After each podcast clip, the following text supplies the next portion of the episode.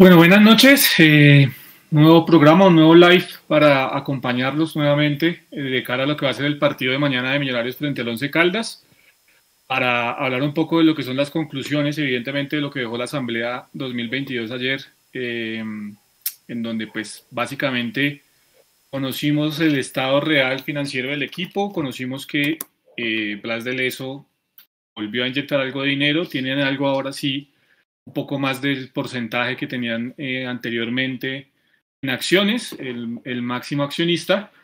Y para hablar de eso, para hablar de la previa del Once Caldas, eh, para hablar también del fútbol femenino, que también vamos a tener juego del fútbol femenino este fin de semana, el primer partido en la historia del fútbol profesional femenino frente a Atlético Nacional, hablar un poco de las bajas eh, y de las lesiones que tiene Millonarios de cara al partido del día de mañana y también hablar un poco de eh, lo que ha sido la convocatoria de Álvaro Montero a la selección Colombia. Así que hoy vamos a estar, ya se van a unir seguramente Mecho y Juanse.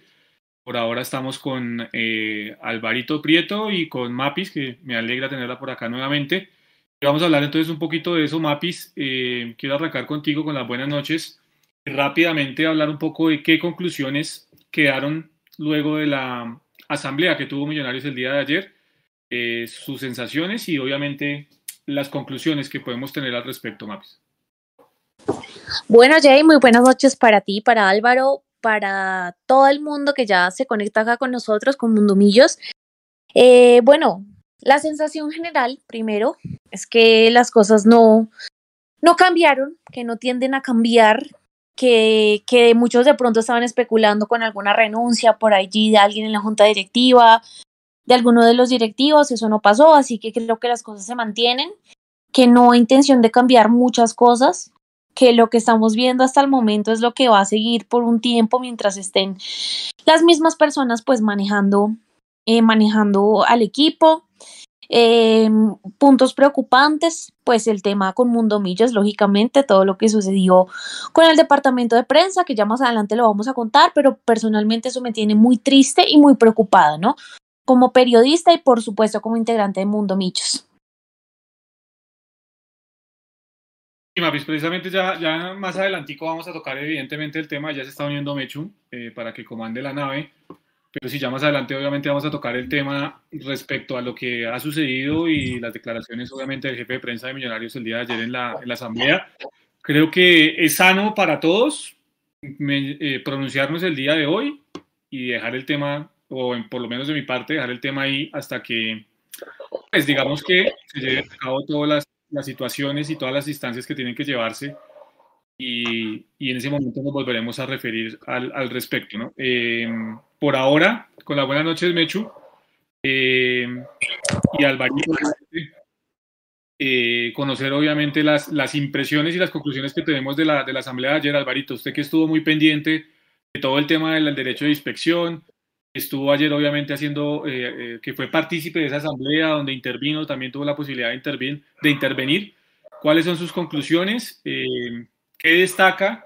¿Qué le parece que sigue siendo negativo de lo que es la asamblea? Porque creo que, como todo, pueden haber cosas positivas, pueden haber cosas negativas y nos gustaría o me gustaría escuchar al respecto su opinión, Alvarito.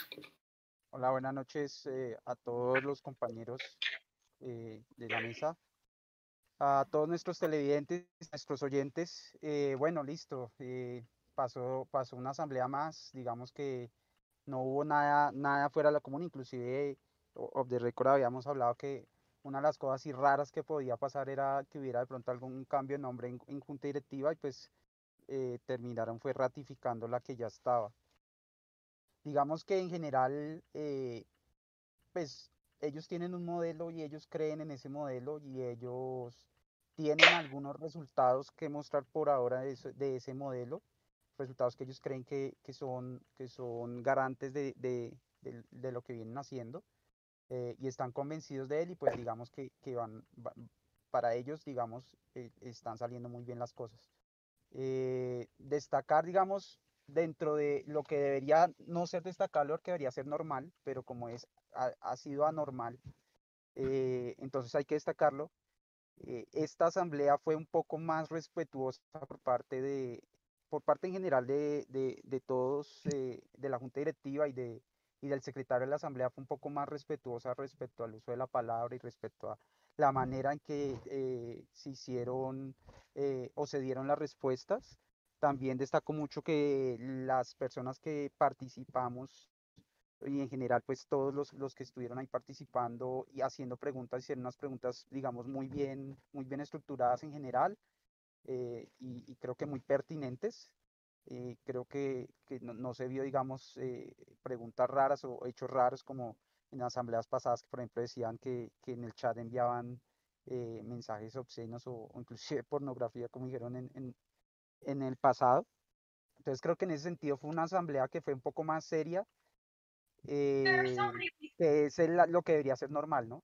Y ya, pues, cositas así destacar de las cosas que dijeron, pero del dicho al, hecho hay mucho trecho. Está el tema de las disculpas públicas que presentó el propio Serpa por, por el hecho eh, famoso de, la, la, persona de administración de millonarios que fue grabado haciéndole gestos, eh, haciéndole roscas a los hinchas.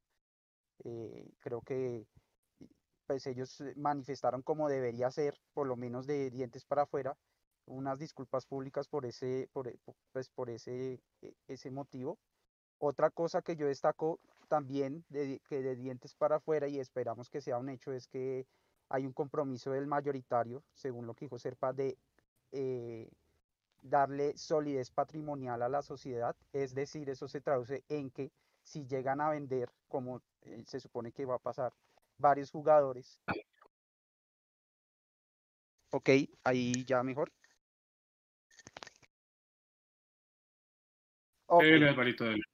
Que bueno, traducido, ¿qué es eso de fortalecer patrimonialmente la sociedad? Que lo que va, si llegan a vender y si Millonarios este año deja dividendos, mm, Amber no los va a retirar inmediatamente para recoger su inversión, sino que los va a reinvertir. Ese es un compromiso que se hizo digamos, público en esta asamblea y que vamos a esperar a ver si se va a cumplir o no. Entonces creo que esas son como las cositas así destacadas y pues de lo negativo, pues eh, a, la, a, la, pregunta que hice si ellos no sentían que maltrataban a la hinchada con, con, varios de los actos que ya hemos hablado, como la desinformación, como la forma altanera en que hablan eh, en radio y pues ellos están convencidos de que no, de que la hinchada a ellos los quiere y, los, y valora su trabajo y que todo lo que hacen está muy bien para la hinchada, entonces creo que esa burbuja en la que ellos viven en ese aspecto no se ha roto y parece ser que va a ser difícil que se rompa. Don Luis Gabriel, le entrego la nave. Eh, buenas noches. Y obviamente, pues, conclusiones de lo que fue la asamblea del día de ayer, Gabriel. Bueno, buenas noches, Jason. A Nico atrás, Alvarito, Mapis, buenas noches para todos, la comunidad que está muy activa ya acá. Eh, bueno, porfa, indíquenme ahí en el chat si se escucha bien, porque estoy viendo varios mensajes de que el sonido está bajito. Indíquenme si, si tenemos que hacer algún ajuste. Nosotros con mucho gusto acá lo revisamos. Un saludo grande a todos. Gracias.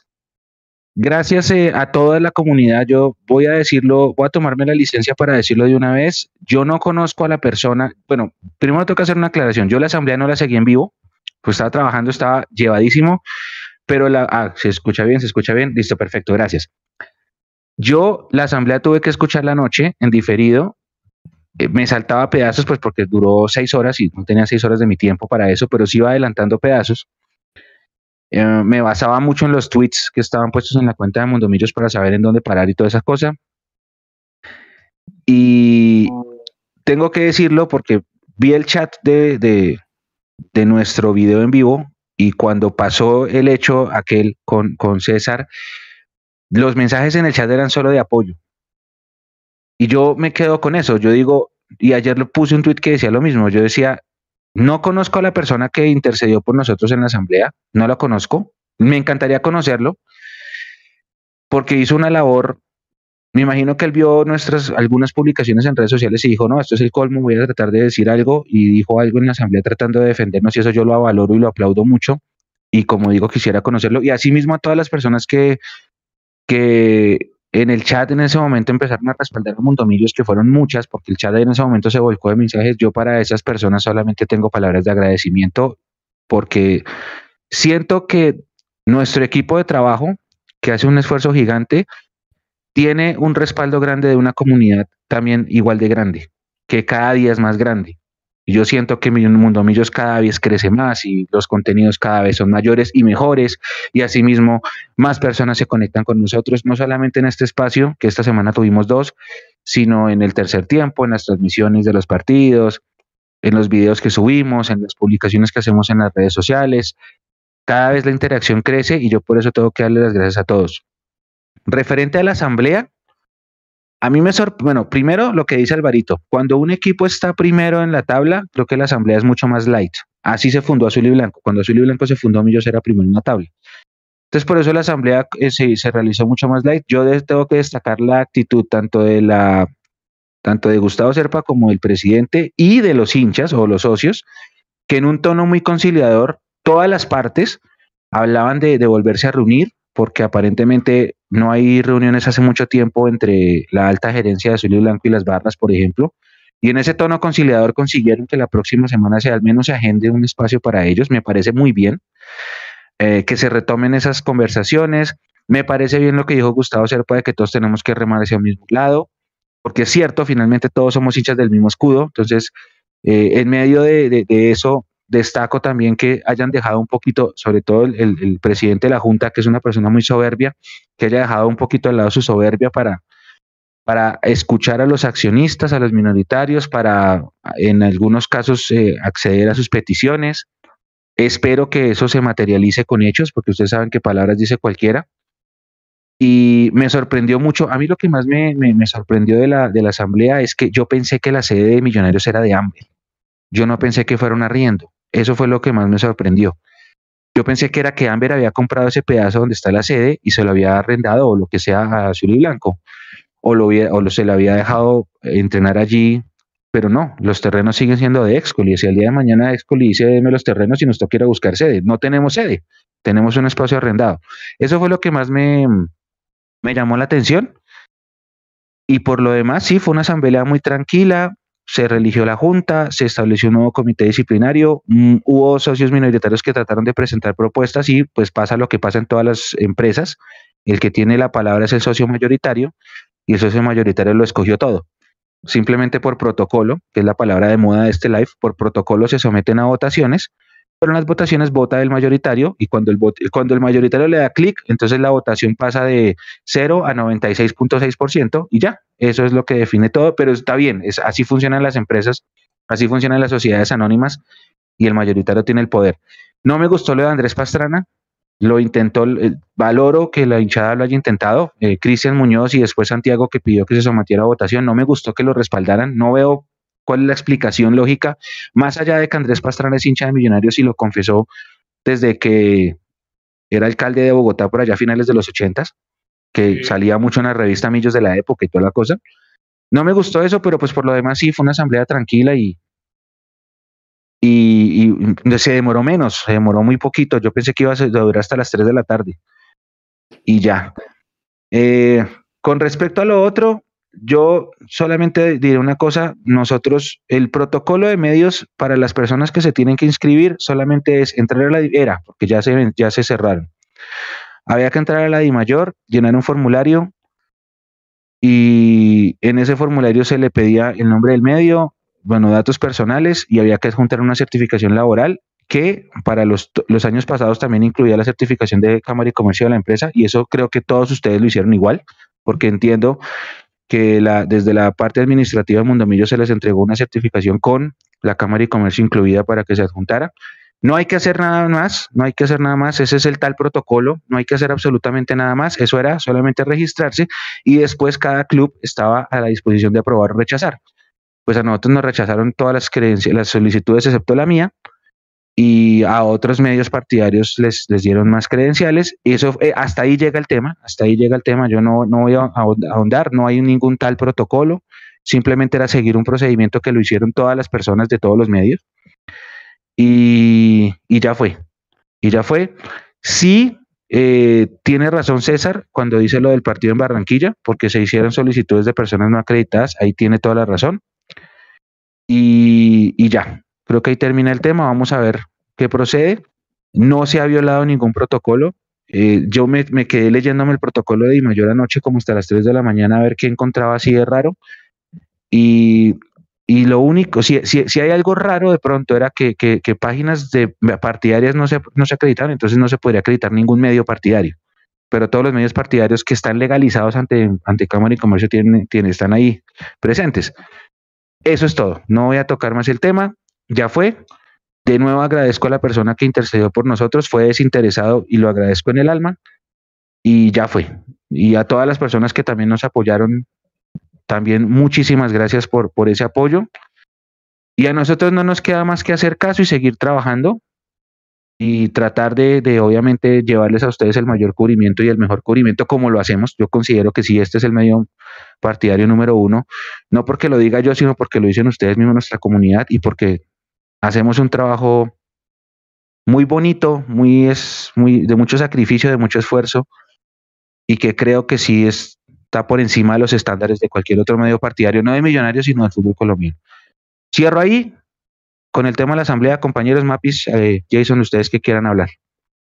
Yo, yo, yo doy mi conclusión rápida del tema de la asamblea y también me refiero al tema de, de, del protocolo. ¿sí? A mí de la asamblea me gustó muchísimo, eso sí, el tema respetuoso en el cual se llevó a cabo la asamblea. Creo que el respeto está por encima de cualquier otra cosa. El respeto incluye no solo las buenas maneras o las, perdón, las buenas palabras, sino también las buenas maneras. Y yo creo que eh, ayer de un modo u otro sí hubo una diferencia clara, notoria, respecto a cómo se dirigieron, se dirigieron, cómo se comportaron con el socio hincha de parte de la directiva de Millonarios. Yo creo que eso hay que reconocerlo ayer. Creo que eh, se dio más espacio para que la gente pudiera hablar sin necesidad de apurarlo y de cortarlo. El secretario, creo que es Leiva el apellido de él, Mechu, eh, no, estuvo tan, no estuvo tan afanado como, como el año pasado en tratar de cortar las preguntas y en tratar de intrometerse eh, a cada segundo. Creo que esta vez fue mucho más respetuoso. Mm, se contestaron, yo creo que a su modo, pero se, se, contestaron la mayoría de preguntas, porque muchas veces se contesta, pero no se, no se dice realmente eh, o no se hace realmente esa contestación de la pregunta. Pasó muchísimo ayer, pero pues ya tenemos una vía libre y es que podemos reunirnos con el presidente Enrique Camacho, porque él ya mismo lo dijo ayer en la, rueda, en, en la asamblea, perdón, y en el momento que podamos hacerlo, ya sea para, para hablar de manera interna o hacerlo como eh, se debe hacer abiertamente en una entrevista, pues tendremos la posibilidad de volver a repreguntar algunas cosas que no quedaron muy claras ayer para claridad de todos los hinchas. Creo que por ahí va el camino. Eh, como lo decía Álvaro, creo que el socio hincha ayer realmente se preparó, creo yo, un poco más, estuvo más consciente de la realidad de las cosas y las preguntas fueron más concisas y más eh, a lo que se debe ir realmente. También hay que valorarlo de parte del socio hincha porque es la única manera, el único espacio que tienen, que, tienen realmente para manifestarse. Y, y, creo que lo hicieron de muy buena manera, eso hay que respetarlo. Resalto muchísimo el trabajo de Santiago Pardo, que hace parte eh, de, de, la hinchada de Millonarios y hace parte obviamente de un medio también partidario como los millonarios.net. Hizo un gran trabajo, creo que su trabajo hay que resaltarlo, así como hay que resaltar de parte nuestra el trabajo de Álvaro, que creo que con todo su derecho de inspección y con todo eh, lo que nos ayudó en ese, en ese tema, nos dio la posibilidad a ustedes de informarlos realmente de qué estaba pasando a nivel deportivo y financiero. Y creo que eso son cosas que hay que valorar. Y por eso así las decisiones las terminen tomando por casi de manera unánime ellos.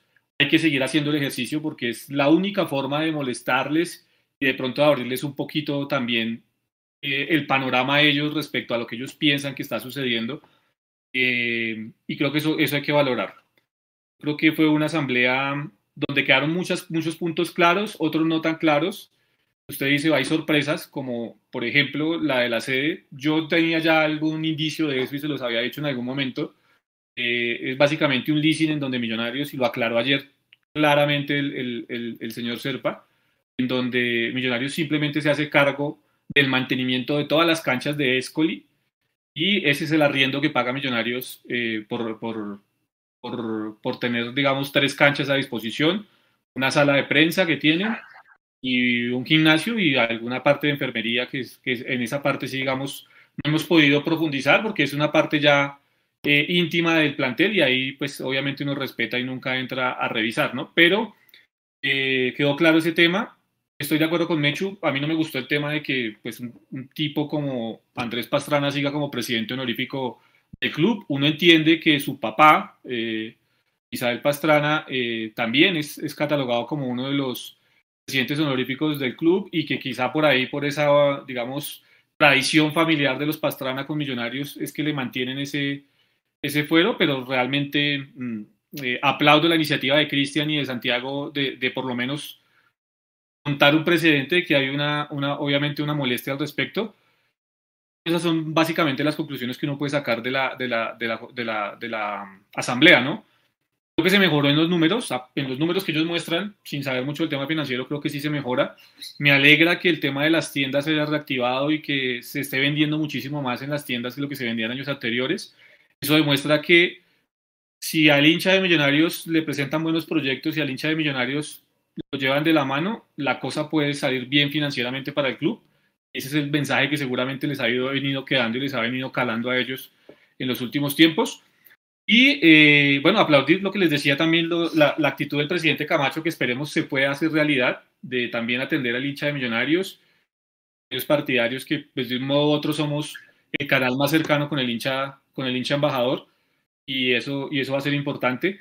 De parte de lo otro del Departamento de Comunicaciones, decir que sí, que quizá se cometió, digamos, una, una torpeza al, al, hacer la forma como se hizo el tema con el Junior de Barranquilla, pero ya se había coordinado todo con el tema del Club Junior de Barranquilla, solo que desde acá hubo una directriz eh, que no se podía ingresar porque no cumplíamos con los protocolos, protocolos a los cuales ya se refirió Mechu y yo no voy a entrar a, a repetir lo mismo, y es extraño que si esos protocolos se cumplen en algunos clubes, ¿sí? Porque en mi caso yo solo pasé la, solicitud de acreditación por millonarios, pero entiendo que hay compañeros que hacen, digamos, un trabajo freelance para otros medios o para otras personas y pasaron la acreditación eh, a otros clubes de la ciudad y del país y esos otros clubes con la misma Cámara de Comercio, con la misma certificación laboral y con, la misma eh, con las mismas situaciones que tuve yo, que tuvimos otros a los que nos rechazaron la, acreditación de millonarios, otros clubes sí les autorizaron la, la, la escarapela, ¿no? O sí, la acreditación para poder cubrir. Entonces ahí es donde uno entra en el tema de, bueno, ¿y cuál es el protocolo diferente que tiene Millonarios respecto a lo que tienen otros clubes? ¿Sí? Esa es, digamos, la, la, gran pregunta que le queda a uno, porque si se supone que es un protocolo de mayor, pues debería ser igual en todas las plazas del país, pero encontramos que eso no sucede, ¿sí? Mm, entonces, pues eh, son cosas que hay que revisar. Por mi parte, yo tampoco me voy a volver a, referir al tema. Creo que se está dando un protagonismo de más al que se le debe dar al tema. Eh, haremos lo que hay que hacer, realmente por donde hay que ir para, para encontrar la solución y para encontrar la respuesta, porque, pues evidentemente, sí hemos visto perjudicado nuestro trabajo eh, en el tema gráfico, en el tema de reportería en el estadio con esta, con esta decisión, pero pues vamos a dejar que las cosas vayan por el camino que tienen que ir, Mecho. Así es, oiga, estaba, estaba viendo, hay muchas personas en Facebook, Nico, están poniendo que ese es un emoji, porque son mensajes como muy parecidos, pero no entiendo qué es. Ahí sí, Nico, toca que me dé una mano. Alba, Alba, ¿qué es? ¿Es un emoji nuevo? la verdad no sé. Está, está raro. Eh, acá nos preguntan por el museo, del museo no se habló ayer, y dice Camilo que fue la primera vez que estuvo en una asamblea y que entendió muchas cosas del club gracias a, al trabajo que se hizo eh, jueves y martes. En eso, gracias eh, Alvarito por, por ese ejercicio tan interesante que usted hace todos los años. Mapis, buenas noches. ¿Tú quieres acotar algo de la asamblea antes de pasar al siguiente tema? Bueno, pues lo había opinado al inicio del programa, Mecho, tú todavía no ah, habías dudado. pero, pero sí, no, ya hasta ahí. Ok, ok, ok, ok. Ya, paso, paso, paso. Sí, así se cierra la asamblea. Yo creo que lo más relevante de pronto sí puede ser el tema de los números. Los números van bien. El, el aumento de las ventas en las tiendas van bien habíamos hablado en el, en el ejercicio del martes con Alvarito, con Jason, que el equipo, si bien dio pérdida después de amortizaciones y todas esas cosas, el EBITDA es positivo. Muchas compañías, para que se hagan una idea, pagan bonos a sus empleados si el EBITDA es positivo. Yo trabajé en compañías en las que si el EBITDA era positivo, a mí me daban un bono de desempeño al final del año, que era buenísimo. Eh, para que se hagan una idea de lo importante que fue terminar con, cifras positivas en el EBITDA. Eso es de la cosa, de lo más relevante y de nuevo pues destacar el, el tono conciliador de las dos partes, tanto de los socios minoritarios que participaron como de, como de las personas que estaban llevando a cabo la asamblea, el doctor Serpa, el doctor Camacho y el secretario, el doctor Leiva, que lo hizo muy bien, lo hizo bastante bien. Esta es creo que su tercera asamblea y, lo ha hecho bastante bien. Hay un tema adicional, el tema de que, que propuso Santiago Pardo, que fue aprobado, lo del supuesto reglamento, pues que supuesto es una palabra que no está bien, lo del reglamento interno que debe estar listo dentro de tres meses. El reglamento interno lo solicita Santiago porque hace un mes Diana Perea, hincha de Millonarios, que creo que no está acá en Colombia, y hay, creo que hay otros hinchas, no sé si está Carolina conectada, más hinchas pasaron el mismo derecho de petición pidiendo eh, correcciones a nivel interno a la persona que hizo las roscas en Bucaramanga, y la respuesta, según explicaban en la asamblea, era que fue una respuesta muy genérica, muy random.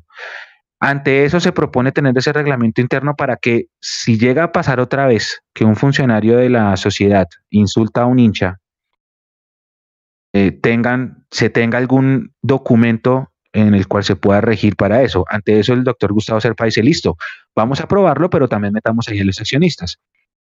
Esperando, por ejemplo, que en una próxima asamblea no haya eh, actos de grosería, insultos, indisciplina, lo que sea, por parte de los accionistas minoritarios hacia las personas de la alta gerencia de Azul y Blanco.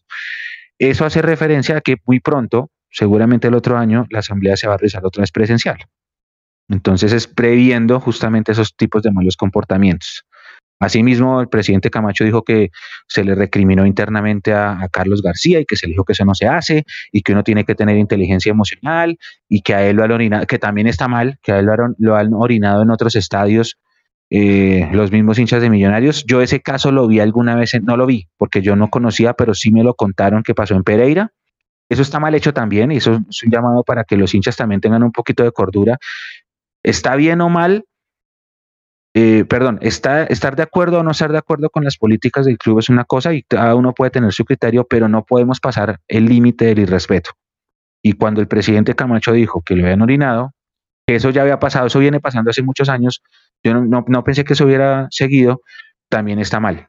Entonces también es una invitación a los hinchas a que, a que se, hay que sabernos comportar. Está bien no estar de acuerdo con algunas políticas, está bien no estar de acuerdo con algunas directrices, pero hay que saber protestar. Y la forma a los insultos no es la forma de protestar, porque si ustedes, si el hincha protesta insultando, va a conseguir lo que pasó en estos últimos años, que haya una distancia entre la alta gerencia y, la hinchada. Jason.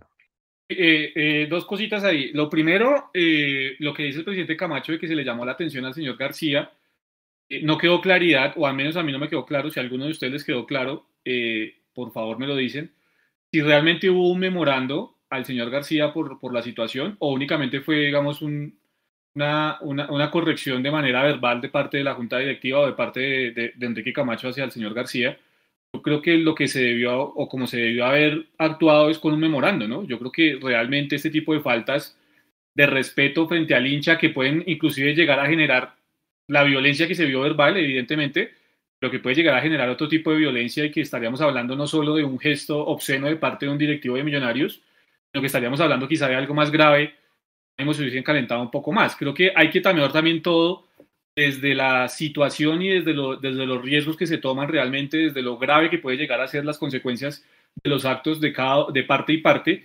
Y creo que ahí se quedó un poco corto. Vuelvo a decir, no me quedó claro, no sé si realmente existe el memorando, pero si no lo existe, si no existe ese memorando, realmente creo que se quedaron cortos en cuanto al llamado de atención con el señor García. Eso por un lado, estoy de acuerdo con Mechu, ya el tema de, de pasar a ese, a ese tipo de situaciones con cualquier persona, llámese Enrique Camacho, llámese Luis Gabriel Jiménez o Jason Cárdenas, creo que ya no va, ¿sí? Porque realmente, eh, pues esto es debatir con argumentos y esto es debatir bajo las situaciones reales que suceden, pero, pero ya ir a ese, a ese límite, está bien el, el cántico en el estadio, entre comillas, está bien los mensajes en redes y, y demás, eh, hasta ahí digamos que se, se, soporta en este nuevo mundo digital y, pues ya se, se, vuelve como un paisaje y entonces pues no, no, no es tan raro, pero ya pasar a, ese tipo de, de, hechos físicos y, y actos eh, violentos, yo creo que ya, ya, ya, ya no viene al caso.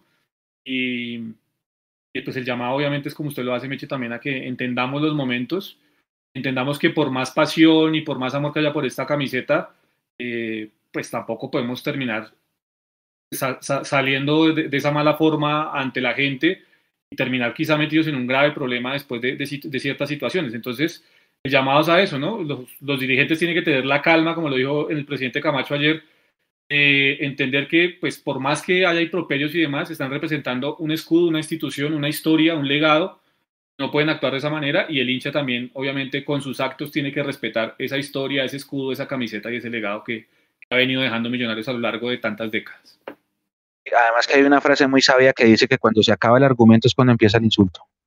Y uno tiene que saber argumentar eh, sus debates. Así uno no está de acuerdo con algo, hay que saberlo argumentar. Y si se recurre al insulto es porque se acabó el argumento. Tengo una pregunta, Alvarito. No sé si lo voy a corchar. Una moción. Ahora que, ahora que. Así, señor, señor. Eh, no, pues si quiere pregúnteme, con eso hago la aclaración y de una vez. No, haga, la moción porque la pregunta de pronto es corchadora y es otro tema similar. Alvarito le escucha muy bajito. ahí me escuchan mejor. Ahí, mejoró. Ok. Em, bueno, eh, primero el tema, Mechu decía que le sorprendía un poquito el tema de la sede. Eh, la verdad, pues de pronto, de pronto ya por los años se, se nos había pasado pero no, no es nada extraño, la verdad. Eh, desde el principio, eh, ellos nunca dijeron que la sede era, eh, era, propiedad de Azul y Blanco. Ellos siempre han dicho que se tiene una sede, no es, no es, es exclusiva más bien. La sede es exclusiva, no es propia, sino exclusiva. Es decir, esos terrenos, esas canchas, solo las usa pues, el Azul y Blanco para, para sus diferentes equipos profesionales y, y, pues las categorías que estén allí.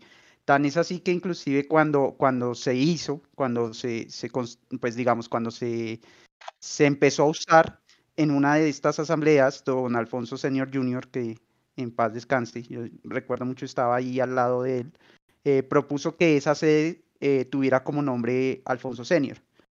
Eh, y Serpa inmediatamente le pidió que por favor no, no, no se hiciera así, porque la sede no era propia y Millonarios iba a tener una sede que iba a estar a la altura del equipo y que a esa sede, que sí iba a ser propia, sí le iba a poner el nombre de, Alfonso Senior.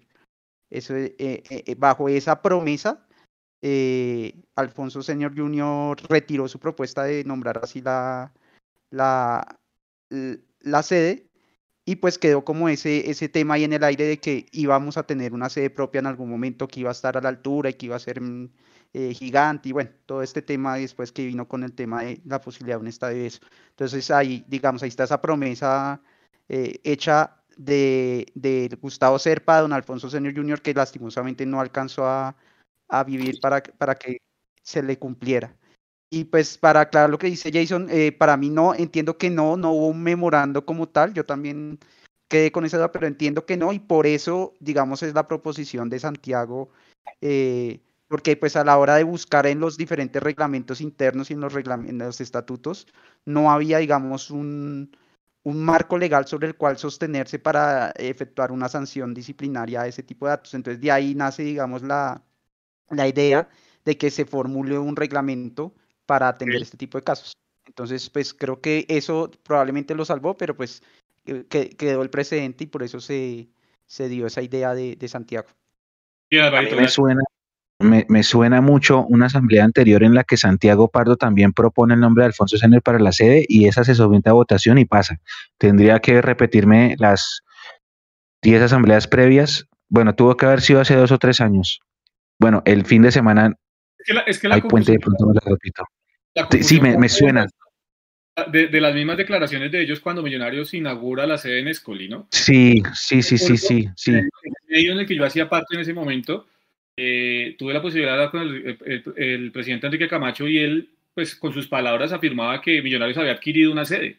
Cuando usted dice adquirió una sede, pues evidentemente está dando a entender que es una sede que el club ha adquirido y que pues hace parte de, los activos y, de las adquisiciones. Eh, luego, unos años, un año y medio después, más o menos, de esa declaración del presidente, me entero que es una especie de leasing. Eh, y pues el leasing tiene varias figuras. Entiendo que una de ellas es que usted va pagando como un canon de arriendo. Al final de cuentas, lo que está haciendo también es, espero no estar diciendo ninguna burrada, pero al final de cuentas, lo que usted está haciendo también es ir pagando esa, esa propiedad con ese canon de arriendo. ¿no? También creo que es una de las figuras que tiene el leasing. Y eh, ayer, evidentemente, ya nos queda completamente claro pues eso simplemente un arriendo eh, en donde Millonarios tiene una exclusividad de tres canchas exactamente de un terreno a cambio del mantenimiento de todas las canchas que hay en Excoli, ¿no? Donde hay, recordemos, funcionan muchas escuelas de fútbol eh, para niños, donde se juega fútbol aficionado y fútbol de la de fútbol y demás, muchos torneos de la Liga de Bogotá y de, la Liga, de torneos nacionales los fines de semana pero pues yo creo que esa, esa, es la claridad, es otra de las claridades que, que tuvo ayer la, la, asamblea. Y sí preocupa evidentemente que pues algo que creíamos que había avanzado Millonarios, que era tener una sede propia, pues después de siete, ocho años, pues estamos claros en que no la tenemos todavía, ¿no? Es, eso, eso sí creo que, que, es algo para analizar a futuro también. Pero si, si yo escuché bien, compañeros, cuando le preguntan al presidente por el dueño de la sede, él, no dice leasing, sino dice arriendo, porque yo también estoy pensando lo mismo que Jason. Si es un leasing, es que yo voy pagando el predio con cuotas como si fuera un arriendo, pero lo que estoy es haciendo aportes para que en cierto tiempo la propiedad pasa a mi nombre. Ese es el leasing. El arriendo es diferente porque es, eh, yo le arriendo una pieza acá a Nicolás y Nicolás me paga una mensualidad por vivir acá y eso es el arriendo. Esa es la diferencia entre las dos. Pero ayer yo escuché la palabra arriendo, no escuché la palabra leasing, pero en el chat lo han manifestado varias veces y creo que Álvaro, Álvaro, ¿te puedo decir Álvaro o Alvarito? Es que están acá, están diciendo moción para que dejen de decirle Alvarito a Álvaro. Ya, Alvarito, ¿Le, molesta Alvarito? Ah, bueno. Sí, sí, sí, porque no, que no vaya a ser que después estén ultrajando al pobre Álvaro y después acá. Pero bueno, la pregunta que le iba a hacer, la pregunta que le va a hacer, porque si yo escuché, yo escuché la palabra riendo y acá están hablando mucho de leasing, incluso usted, Alvarito, dijo leasing, pero le voy a hacer otra pregunta. Cuando Azul y Blanco adquiere la, la marca y la ficha del Club Deportivo de los Millonarios, es que esta pregunta es engañosa. El Club Deportivo de los Millonarios tenía una serie de presidentes honorarios, entre ellos, como decía Jason, Misael Pastrana. Está Galo Pérez, que era un expresidente del Ecuador, etcétera. ¿Esos presidentes honorarios del Club Deportivo de los Millonarios también hacen parte de Azul y Blanco o son completamente diferentes? Porque, por ejemplo, José Roberto Arango es presidente honorario, no sé si es de Azul y Blanco, ¿cómo funciona? No sé, no, no, me lo sé. Y seguramente lo estoy corchando, pero quisiera saber si eso también se heredó. Digamos que me va a volver un poquito el tema de esa arriendo es arriendo el tema de la sede y siempre ha sido arriendo y siempre, la verdad, siempre ha sido claro en actas desde la primera vez que yo vi, de, digamos, que anunciaron la sede, cuando, al, no me acuerdo en qué mes lo, lo hayan anunciado, pero al, al siguiente periodo de, de, revisión de actas, digamos, salió eso y en, en asamblea se preguntó y ellos aclararon, si esto es un arriendo, la sede es exclusiva, ese fue, digamos, el avance, que antes ellos entrenaban en una sede que era compartida con otros equipos y que, que, er, no sé, Mechu debe saber más historias de esas de que tocaba desocupar rápido la cancha porque ya llegaban los otros que la habían alquilado y que no había baños y todo ese tema. Entonces ellos lo que nos explicaban en su momento es que eh, la sede no era propia, pero era exclusiva, solamente iba a ser usada por, por, por los equipos de millonarios y nos explicaban que toda la infraestructura que tienen ahí eh, está hecha de manera prefabricada para que precisamente en el momento en que se devuelvan esos terrenos, esa, esa estructura se, se desarma y pues queda para uso en, otro, en otros terrenos si se necesita. Por eso es que ustedes ven, los que conocen la sede, eh, la zona de lo, del gimnasio donde tienen las máquinas de gimnasio, es unas carpas gigantes eh, y ahí tienen, digamos, toda esa zona de gimnasio y pues el que conoce se da cuenta que, que esa estructura está construida de manera prefabricada. Entonces, digamos que es una para aclararlo, siempre ha sido un arriendo, no es leasing, no es que en algún momento esos terrenos, por lo menos hasta donde yo recuerdo el seguimiento de las actas de hace cuatro o cinco años, eh, no es una sede, no es que nos vayamos a sacar terrenos, y me acuerdo perfectamente la respuesta de ser para la petición de, Alfonso Senior Jr., de que iba a haber una sede mucho más grande a la altura del equipo y que a esa sede sí le iba a poner el nombre. Entonces seguiremos esperando cuándo será eso. Y respecto a su pregunta, es que la verdad, el tema de, la de los presidentes honorarios es una figura casi que protocolaria, por decirlo así. O sea, no es que haya algo en estatutos o que haya una norma, una ley general que diga, no, es que las empresas pueden nombrar presidentes honorarios. No, simplemente es casi una figura casi que decorativa eh, que, que, se habla en asamblea, pero pues que, que no, no, no, representa mayor cosa. No creo, no es algo que sea heredable, digamos, de una empresa a otra, porque al fin y al cabo, eh, Club Deportivo Los Millonarios es una empresa diferente a, Azul y Blanco. Eh, de hecho, todavía existe, el Club Deportivo ya no se llama Los Millonarios porque no pueden usar esa marca, pero tiene otro nombre, todavía existe y tienen un lote que están vendiendo a propósito de eso. Eh, entonces, al tema de las presencias honorarias para Azul y Blanco, creo que es desde, desde José Roberto Arango para acá. Yo creo que ese lote que está en subasta se va a vender muy bien y los dueños de la antigua corporación van a sanear sus deudas, que tienen un montón, y les va a quedar un buen, un buen billete. Se van a, se demoraron cuánto, cuánto ha pasado, 12 años, y les va a funcionar. Pero bueno, cerramos el capítulo asamblea con balances positivos. Vamos a pasar a la pelota Mapis y arranco contigo, porque comienza la segunda mitad del, todos contra todos. Millonarios es primero en la tabla. Tolima perdió con Patriotas, un resultado súper, hiper, mega sorpresivo. Nacional, Nacional, ¿cómo va? Ay, perdón, se me fue la. Nacional, creo que iba ganando. Sí, le ganó Jaguar. Ya ganó, ok. Junior clasificó. Si Nacional ganaba, nos alcanzaba en puntos, o sea que Millonarios sale con el empate, ya es, se mantiene líder. Pero hablaba yo ahorita con unos colegas del Once Caldas en, un programa de ellos que me invitaron ahorita, que por eso me demoró un poquito en entrar. Yo les decía, sí, pero se, viene, se vienen 10 partidos difíciles. Creo que el segundo, el segundo, la segunda parte del torneo Mapis es más dura que la primera y hay que analizar con lupa el calendario que se nos viene. Once Caldas es un equipo muy peligroso. ¿Cómo, cómo ves ese partido de mañana a las 8 en el Campín? Sí, sí, sí, claro que sí, me hecho concuerdo con que este cierre de campeonato siempre es mucho más difícil porque los equipos que no, entre comillas, hicieron la tarea en la primera mitad del campeonato tienen que hacerla en el segundo, son equipos que están mal ubicados en ese momento en la tabla. Once Caldas es un equipo que a mi parecer no juega nada mal, Creo que es un equipo que va mejorando, no se ve reflejado en la tabla y creo que es en este momento donde ellos van a intentar eh, subir, subir eh, puestos en la, en la tabla, ganarle a Millonarios. Tienen un equipo pues ya consolidado, em, tienen un equipo con varios jóvenes, una idea formada, a pesar pues del poco tiempo que llevan juntos, pero es un equipo muy serio para mí. Entonces creo que sí va a ser un partido, un partido muy disputado, eh, Millonarios viene haciendo muy bien su tarea, creo que es un equipo compacto, ya sabemos que así varían los nombres, pues la idea se mantiene casi siempre. Entonces sí creo que va a ser un partido complicado porque en este momento básicamente se empiezan a definir quiénes van a entrar y quiénes se van a ir quedando por fuera. Así es. Sí, Nacional ganó 3-1. Acá estoy viendo el, resumen. Junior le ganó a Equidad por ese mismo marcador y clasificó en Sudamericana. Jason, ¿qué decir de el Once Caldas? Que yo estoy de acuerdo con María Paula. Lo he visto jugar par partidos. Es un equipo que juega bien, es un equipo disciplinado tácticamente. Y alguna vez, en alguna charla con Leandro, que no está por acá, hablábamos de el gran técnico que es Diego Corredor. Sí, yo creo, yo creo Mechu, que lo que dice Mapis es, yo creo que lo más cercano a lo que uno puede describir al Once Caldas pasó de ser un equipo de de muchos eh, fracasos y de muchas dudas a ser un equipo muy serio con Diego Corredor.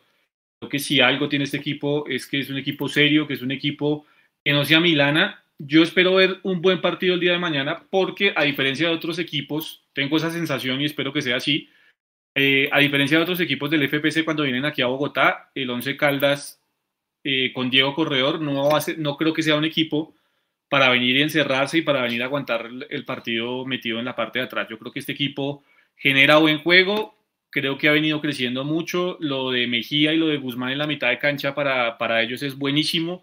Eso sumado obviamente a, a la nueva posición de Marlon, de, de, Marlon Piedradita, que ya no es el lateral derecho que estábamos acostumbrados a ver en el Medellín y en el Junior, aquí ya está jugando como un volante eh, exterior, ya muchos metros más arriba de lo normal. Eh, lo entendió Diego Corredor así, creo yo que pues, el, ida y vuelta ya le costaba mucho a Marlon Piedradita por su recorrido y por su edad, y lo acomodó, lo, le buscó una nueva posición, le buscó una nueva figura, y le ha rendido bastante bien Piedradita en ese aspecto. Y pues no, no, no hay que olvidarse pues que tienen también jugadores eh, que son buenos recambios generalmente, como pues Juan David Pérez, que lo conocemos aquí, que estuvo en Millonarios, el mismo Iron del Valle que ha venido entrando en los últimos partidos, eh, Juan David Rodríguez, que era ese jugador que inclusive en algún momento alcanzó a sonar para venir a Millonarios, ha venido perdiendo terreno en el tema de la titular, pero también es un jugador muy interesante cuando entra a, darle ese segundo aire al Once Caldas.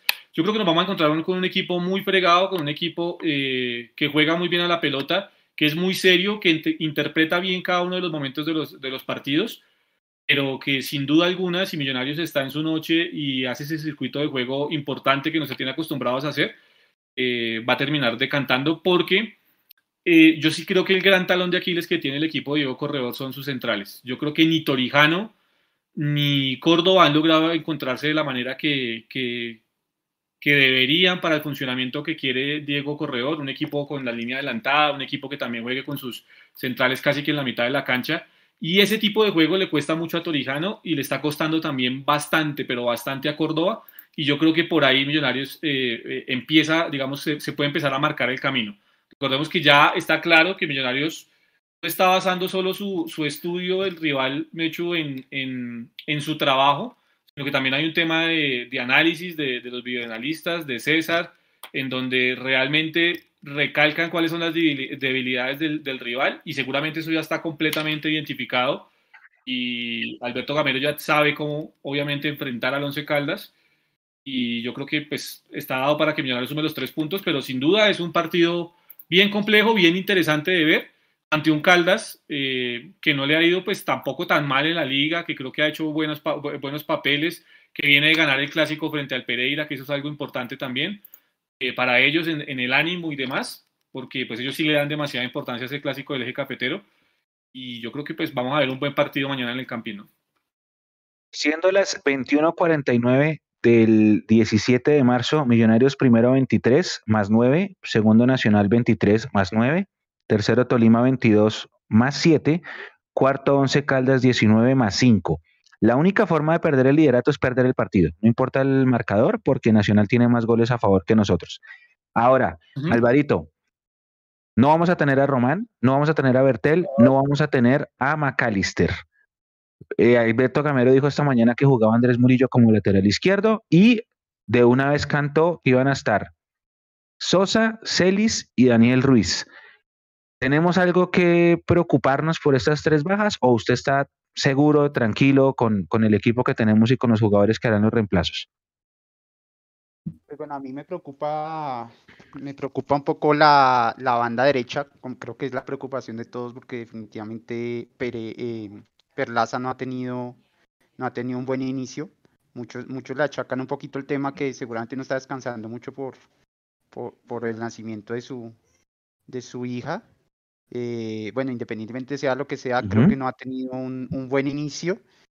Eh, pero bueno, digamos que es la única posición ahí que, que, me preocupa un poco. Eh, Murillo ha cumplido en, en, la lateral, lateral izquierda.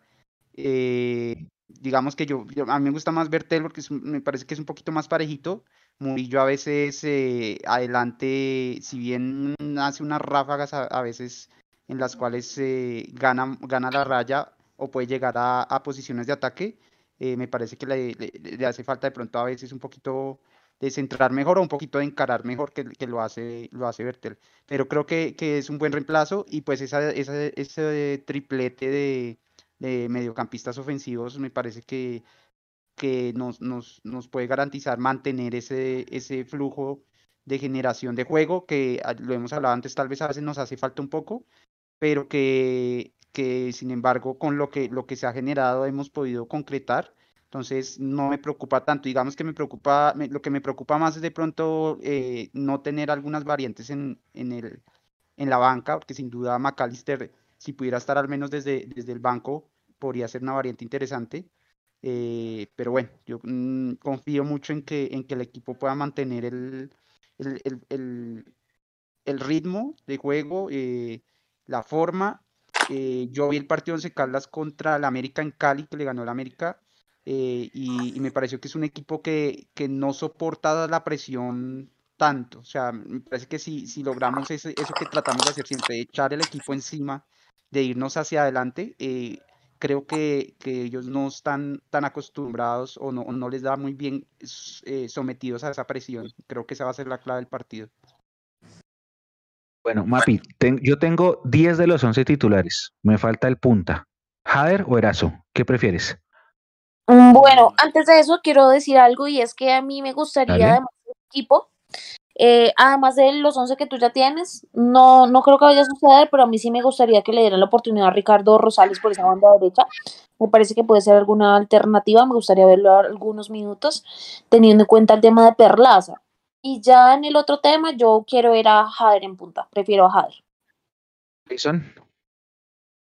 No, yo creo que, que estamos claros, ¿no? Montero, Perlaza, Ginás Vargas, Murillo, Vega, Vázquez, que no va a haber ninguna modificación. Celis por derecha, ah, Ruiz por izquierda. El, el, enlace o el mediapunta va a ser Sosa y yo sí me la jugaría otra vez por Erazo. Yo creo que para el tipo de jugador que va a enfrentar, que son, eh, digamos, eh, los dos centrales que tiene el Once Caldas, para ese tipo de dos para ese tipo de jugadores, yo creo que nos sirve más el tema del funcionamiento de, de Erazo frente a lo que es Torijano y Córdoba, porque son jugadores, a mi parecer, que están siendo muy lentos y que con las diagonales que marca eh, Erazo y, dentro del área, porque es que Javier las tira desde más atrás, generando espacios, pero Erazo tiene esa, esa, capacidad de hacerlas dentro del área, puede generar obviamente mucho más peligro sobre el arco de, de Gerardo Ortiz. Alvarito. Eh, bueno, no, pues Hader, yo, yo, yo, quiero seguir viendo a Hader, igual, digamos, yo siempre, siempre hablo de esas variantes desde, desde el banco, porque me parece que ahí pueden ser revulsivos. Eh, de hecho, Hader eh, ha ganado confianza así, ¿no? Entrando del banco y, cambiando resultados. Entonces, creo que, que, a veces de pronto podemos probar viendo a, a, a Erazo ya con una defensa desgastada, podría llegar a, a tener de pronto un poquito más de ventajas. Entonces, sí, me, me, iría con Jader de, titular y, Erazo ahí pendiente de, ser un revulsivo para el segundo tiempo. Yo también me voy con Jader, pero solo porque en el clásico no alcanzó a tener la oportunidad esperada por, ese, por esa lesión y ojalá esté ya bien. Erazo entró muy bien en el, en el partido, creo que le sirvió haber empezado como suplente, pero me voy con Jader. Mapis, ¿tú te atreves a, dar una formación tipo del Once Caldas de lo que has analizado, de lo que le has visto al equipo blanco de Manizales? Pues yo no creo que vaya a tener pues muchos cambios, digamos, lo que ha venido haciendo el profesor Corredor, así que me iría con la misma formación que utilizó de pronto para, para ganar el partido el clásico contra el Deportes Pereira. Esa formación se las voy a decir en este momento como, como fue. Ortiz en el arco, Murillo como lateral derecho, Torijano y Córdoba, ya lo decía Jason, eso no cambia, parejas centrales, por izquierda Cardona, Piedradita, Guzmán Mejía, Quiñones, una línea de cuatro en la mitad y en la parte de adelante García y Carreazo. No sé si de pronto por aquello de la ley del ex de pronto le den la oportunidad a Iron del Valle desde el inicio, no lo sé, de pronto allí estaría una de esas dudas, pero creo que no va a cambiar mucho respecto a esa formación que utilizó a Pereira, no suele hacer muchas modificaciones. O sea que Juan David Pérez y Iron del Valle, que son los exmillos, entran en los segundos tiempos, siempre, ¿no? Yo, yo a Iron del Valle nunca lo he visto titular, a Juan David Pérez creo que sí, pero, pero entonces Jason, hay que tener cuidado en el segundo tiempo porque seguramente entrarán ahí con la ley del ex y todo lo que nos pasa siempre a nosotros y esos temas, ¿no? Sí, digamos que ellos se han convertido eh, como en un revulsivo para, para Diego Corredor en los últimos partidos. Eh,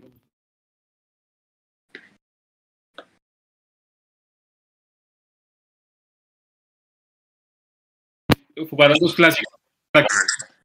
¿Ya, señor? Eh, jugaron, jugaron dos clásicos eh, prácticamente que seguidos contra el, contra el, Pereira. En el primer clásico contra el Pereira, sí, Iron del Valle fue, fue titular en, ese, en ese partido, pero ese día eh, hubo una especie de cambio de módulo de parte del, del, profe Corredor que no le salió tan bien, pues porque al final de cuentas terminó cediendo puntos en condición de local. Y eh, lo de Ayos del Valle sí es un jugador, digamos, que suele entrar siempre desde el banco. Es más posible la, la situación de que nos sorprenda con Juan David Pérez de titular.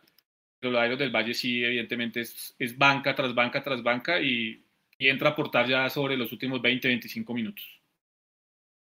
Sí, es cierto. Bueno, Alvarito, ¿qué otra cosa considera usted que hay que tener en cuenta de cara a este partido? Más allá de lo que se analizó de los defensas centrales del Once Caldas, ¿dónde puede ver usted que está la clave? Ya, ya habíamos hablado de la presión. ¿Será que hay algún otro factor, alguna otra clave que permita ganar ese partido mañana en el Campín? tener en cuenta, porque si bien eh, es muy cierto, este equipo es muy serio y, lo mejor que tiene el 11 es el, técnico, eh, seguramente él sabrá que nosotros vamos a, a tratar de, de, presionarlo y de, de, ponerle una presión alta y de, meterlo en su propio arco. Eh, me parece importante que estemos muy, muy atentos atrás a, esos, a esos, a esos contragolpes, a esas salidas rápidas, de pronto a, que puedan ellos salir, salir de la presión eh, tocando y nos encuentren de pronto mal parados. Creo que es muy importante mantener el orden atrás. Seguro, el Gamero ya lo ha dicho, digamos que él es consciente que se arriesga, que se arriesga por presionar arriba y que, y que eh, tomamos el riesgo a veces de quedar mano a mano en esas salidas rápidas o en esos contragolpes, pero entonces ahí clave que, que, estén los centrales muy, muy atentos a, a esas posibles salidas que puedan tener. Bueno, vamos a cerrar nuestro live de hoy con el tercer tema. Antes de, mencionarles el tema, compañeros, voy a tirar un dato. Entre el 2000, que hacemos un gol en el último minuto de Carlos Castro, ganamos 2-1, y el 2011, que ganamos un partido de cuartos de final con gol de Mayer, Millonarios estuvo 13 partidos jugando de local sin poderle ganar el 11 Caldas. 11 años. Terrible. El Caldas literal nos tuvo de hijos toda la primera década del nuevo milenio. Después de eso, se han jugado 15 partidos en Bogotá, de los cuales Millonarios ha ganado 9 y el Caldas solamente ganó uno. Y de esos 9 que ganamos, hemos goleado, hicimos un 4-2 e hicimos un 5-2 por ese, por ese partido de la liguilla de eliminados del 2020. Y el partido anterior lo ganamos 4-3 que fue en Zipa, que fue cuando estrenamos la camiseta gris. Fin del capítulo 11 Caldas, mañana a las 8, puertas desde las 5 de la tarde, barras entran a las 4. Lleven tapabocas, si van a Oriental, lleven cédula. Si van a Lateral Sur, tienen que llevar el documento este que pide la registraduría. Y mm, edad mínima de ingreso 5 años Oriental Occidental, 12 años Tribuna Familiar y 14 años Lateral Sur. Los invitamos a todos, los esperamos, ojalá sea un buen partido, ojalá ganemos es previa de puente, es, previa de jamming, creo que muchos de acá se van para el jamming, eh, así que pues Pero vayan al partido, ¿no? Que vayan al partido. sí, sí, sí, pues, sí, pues el jamming empieza desde el sábado. Estaba viendo la programación y las, las bandas solamente van a tocar como 45 minutos, lástima.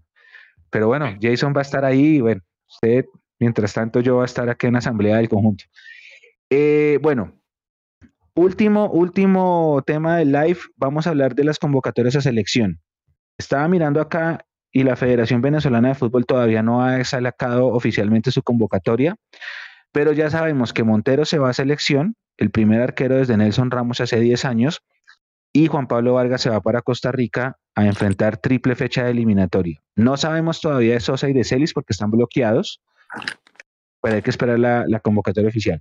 Así las cosas, y ya pensando un poquito más adelante, el partido contra el Medellín podríamos tener muchas bajas, muchas, muchas bajas porque tendríamos los tres lesionados, más Montero, más Juan Pablo. Ustedes, eh, Mapi, si arranco contigo, ¿sientes algún tipo de miedo, temor, nervios por tener la nómina diezmada de cara al partido contra el Medellín, que es otro de los equipos duros del campeonato? ¿Cómo le darías la vuelta a la nómina para esos partidos, para ese particularmente? Bueno, Mecho, yo creo que Alberto Gamero ya ha enfrentado partidos con muchísimas bajas, recordemos esa final contra el Tolima, y ha sabido, digamos, em, afrontarlos con los jugadores que tiene. Álvaro Montero, eh, me parece que de todos es la baja más sensible. por supuesto por su buen rendimiento, por los arcos en cero, porque es emblema allí en la defensa, un jugador que nos brinda muchísima seguridad. Quiero decir que me alegra por él porque creo que el sueño de todos los futbolistas es llegar hasta la selección y el buen nivel que ha tenido justamente con Millonarios es, es el que le permite el pase para jugar esta última fecha de eliminatorias. Eh, preocupada no estoy, preocupada estaría si estuviésemos eh, novenos en la tabla y tuviésemos que ir a matarnos, ir a remar. Por supuesto que no digo que ir a perder, pero falta el partido de mañana, donde si Millonarios saca tres puntos, creo que podemos llegar un poco más tranquilos a ese partido. Eh, hay jugadores, digamos, para, para poder suplir los lugares, no con el mismo nivel de pronto de los que se van, pero no estoy preocupada por lo que vaya a pasar, sino que primero espero el resultado del partido de mañana y poder suplir bien esos, esos jugadores que no están para ir y hacer un buen papel y para mí un buen papel es sacar un empate. Muy bien, Jason. Yo, yo no, sí, yo preocupado no, Mecho, yo creo que al contrario, hay que estar eh, tranquilos y de un modo u otro, de un modo u otro contentos con el trabajo que está haciendo Gamero, porque ese trabajo de Gamero está haciendo visibilizar mucho más a los jugadores en cuanto al tema de selección. Yo sé que pues eh, usted no es muy, muy partidario del tema de las selecciones. A mí sí me parece muy importante que siempre haya jugadores de la selección, eh, eh, de millonarios en la selección, o en las selecciones en las cuales, digamos, haya jugadores, en este caso Venezuela. Señor. ¿Sí? Algo me decían. Bueno, entonces, en el caso, en el caso de Venezuela, creo que lo de Celis y lo de Sosa que están bloqueados ratifica evidentemente un buen nivel que está pasando Millonarios al menos en liga. Mm, y a partir de eso, creo que es, es, la, es digamos, el pilar para también desde, desde, lo, desde lo, sí, el mensaje que manda lo deportivo a lo administrativo, que es seguir contratando de buena manera y evidentemente tomar mejores decisiones a la hora de, de poder vender jugadores. ¿no? Yo, yo entiendo que Celis y Sosa pues, no son propiamente de propiedad de Millonarios, que están en un tema de una acción de compra, esto marca evidentemente que estamos más cerca de la opción de compra que cualquier otra cosa. Está temprano el camino, pero pues esto va marcando un camino evidentemente al respecto. Y pensando en el futuro, esas ventas, eh, yo creo que ya con, con convocatorias a Selección Colombia, con ojalá partidos otra vez en torneo internacional, pues a Millonarios le tienen que dejar muy buenos réditos y eso también es parte del por qué los directivos trajeron a, Alberto Gamero a Millonarios, ¿no? Para eh, consolidar lo que ellos consideran un proyecto deportivo con juveniles, pero que también obviamente tiene que ir de la mano del rédito económico y creo que en ese camino van bien y pues habrá que mirar cómo es el desenlace y sigo insistiendo cuánto tiempo o, cuánto, sí, cuántos años en el tiempo se va a poder mantener esta situación y si esto realmente va a ser exitoso a Millonarios año tras año o simplemente va a ser algo que pase fortuitamente y volvamos otra vez a tener que comenzar de nuevo. Así es, Alvarito, ¿qué opina? Eh, para complementar ya lo que, lo que han dicho los compañeros, eh, veíamos, eh, Leonardo hoy nos compartió un video de, de cómo Lens estaban pendientes de la convocatoria de la selección francesa y convocaron un jugador ahí del Lens y veíamos la alegría, digamos, con la que celebraron como si fuera casi que un título, saltaban todos los jugadores, ¿no? O sea, cánticos, echaban agua, eh, muchas, mucha alegría en general y, eso digamos para mí lo que muestra es que definitivamente para un jugador eh, una de sus principales motivaciones en su vida futbolística es ir a la, a la selección. Entonces para mí siempre va a ser vital que, que jugadores de millonarios estén en la selección porque eso, eso manda un mensaje a los, a, los demás a los demás, qué pena, a los demás jugadores, digamos, del, profesionales de Colombia, el mensaje es claro, es decir, usted hace las cosas bien y están millonarios, puede llegar a la selección. Creo que ese mensaje antes no estaba. Veamos el caso de Machado, que hacía las cosas bien y estaban millonarios y no fue. Eh, hizo las cosas regular y, estando en otro equipo eh, de Medellín y allá sí fue. Entonces, creo que empezar a cambiar ese mensaje y empezar a romper esa, esa rosca, si sea de a poquitos, me parece muy importante y que, que, los jugadores tengan claro que desde Millonarios sí pueden llegar a la selección. Para ellos es muy importante. Para la mayoría de la hinchada, lo que uno ve en redes y eso es que eh, en general no gusta, no gusta que vayan, pero pues es que yo sí, yo sí pondero ahí más el deseo del jugador y, y para un jugador estar en la selección Colombia definitivamente es, es una meta es un objetivo y qué bueno que lo puedan cumplir estando acá. Entonces me parece que es muy motivante y esperemos pues que eh, en eso sí creo que hemos estado un poquito eh, de mala suerte antes, porque hemos tenido eh, lesiones antes que, que, pasan allá y que no se perjudican acá. Esperemos que, este no sea el caso y que Montero pueda ir y, volver eh, sano para seguir en la competencia. Y finalmente, pues ya hemos hecho la tarea, ¿no? Eso es lo importante, hacer la tarea. Tener un buen control de puntos. Tenemos jugadores que pueden reemplazarlos. En el caso de los venezolanos, Iván. Eh, seguramente no con la misma, digamos, con la misma calidad, pero creo que pueden hacer, y lo han demostrado justamente en el torneo, que pueden hacer eh, pueden hacer lo suyo, entonces eh, confianza en, los que reemplazan y, éxitos a los que van que, que vuelvan sanos. Así es, además que a mí me gusta muchísimo la lesión de Osman López, no, no me gusta la lesión de Osman López, sino que recordé la lesión de Osman López, yo creo que eso también a mí me alejó de esa selección porque fueron como siete meses por esa rodilla en un partido contra Perú. Eh, no, me alegra mucho la seguridad de Álvaro Montero. Es una cosa de locos cuando lo escucho no declarar. Él dice, sí, yo sé que yo soy el futuro del arco de la selección, pero lo dice con total convencimiento. Tiene las condiciones, pero tiene un convencimiento que también juega mucho, influye en cualquier profesión de la vida. Creerse el cuento. Que eso tal vez eh, si se lo imprime a sus compañeros va a ser buenísimo el hecho de creerse el cuento de que el equipo, por ejemplo, puede llegar a ser campeón con todo y que la nómina no es la mejor del país. Cosas así. Hoy, hoy viendo a Montero me, me gustó mucho. Eh, me da culpa, ofrezco una disculpa y nos faltó otro tema. Nos faltó hablar de las embajadoras, compañeros. Mapis, yo vi el partido de Barranquilla y creo que fue lejos lejos el mejor partido del semestre del campeonato de las embajadoras, se ganó muy bien. esperaba más del Junior, al Junior no lo había visto, pero creo que ese partido en Barranquilla sí invita demasiado a la ilusión de que se pueda hacer un gran papel este año, ¿no? Bueno, Mecho, como tú lo dices, yo concuerdo con eso. El partido que Millonarios jugó en Barranquilla fue un partido muy bueno. Creo que se ha visto la evolución en cinco partidos que lleva Millonarios, desde el primero contra Real Santander hasta el último contra el Junior de Barranquilla, donde ha podido mejorar, sobre todo en esa parte de defensa, en engranar un poco más en la mitad de la cancha, en aprovechar más las opciones que tiene de gol. Me alegra, por ejemplo, el tema de Ivonne Chacón. Así que al equipo sí se le ve un avance. Eso me alegra un montón porque la ansiedad de no anotar en cualquier equipo del mundo, pues entorpece de pronto un poco el camino. Ya yo creo que eso se ha dejado atrás, ya son dos victorias al hilo por parte de Millonarios y se viene un partido, el primero en la historia, como decía Jason, que todo el mundo quiere ganar, ¿no?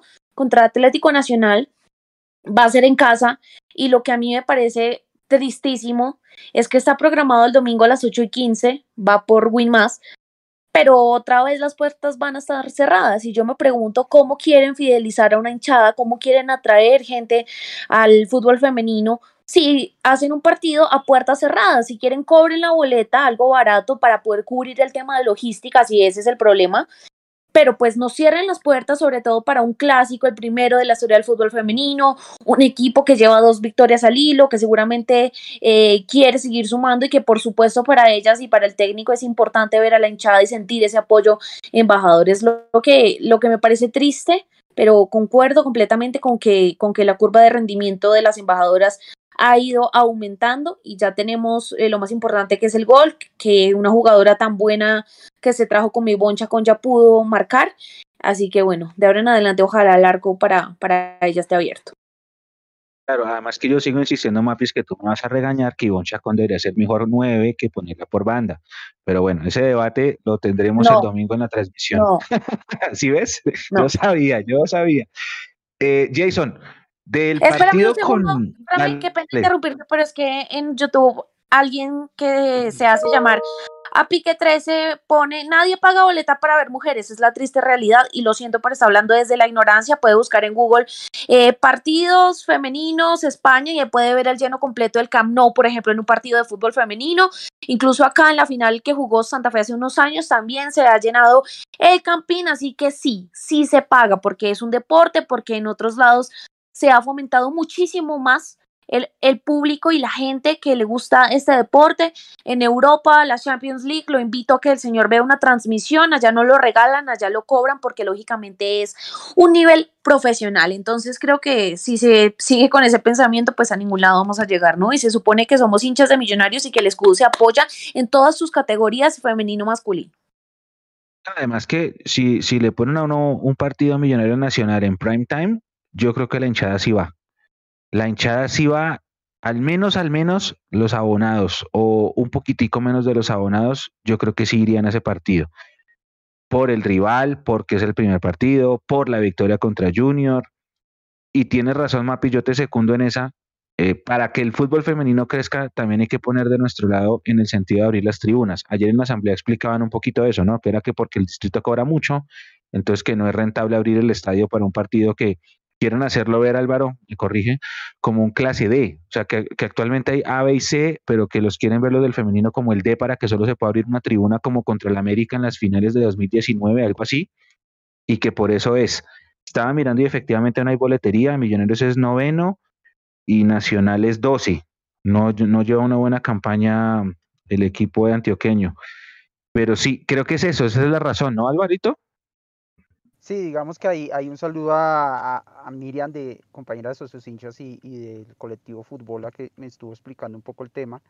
Eh, sí, el tema es que, digamos, eh, los partidos se clasifican A, B y C y según su clasificación también es el tema, todo el tema logístico de policía, de ambulancia, bomberos, bueno, todo eso.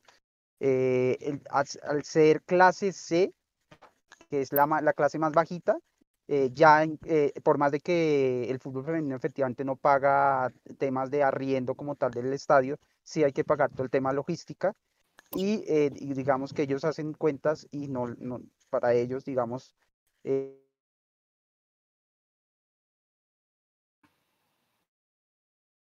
¿Fue Alvarito? Lo perdí.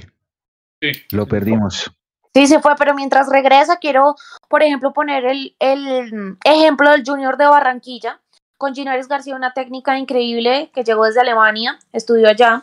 Eh, junior está sexto en ese momento y Junior para cada uno de los partidos saca una boletería.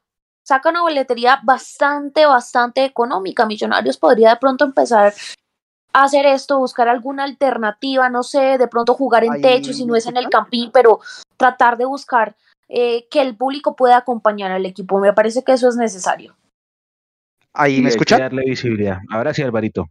Sí, ya lo escucho. Entonces, bueno, termina, termina de explicarles el tema. entonces, en los partidos, el, partido clase C, que sería, digamos, el de menor, en teoría, menor cantidad de gente que asiste, se abren varias tribunas y se requiere pagar cierta logística eh, para lo cual el equipo cree que no, pues que, va a dar pérdidas. De hecho, a veces hay partidos clase C de millos masculino que igual da pérdida. Entonces,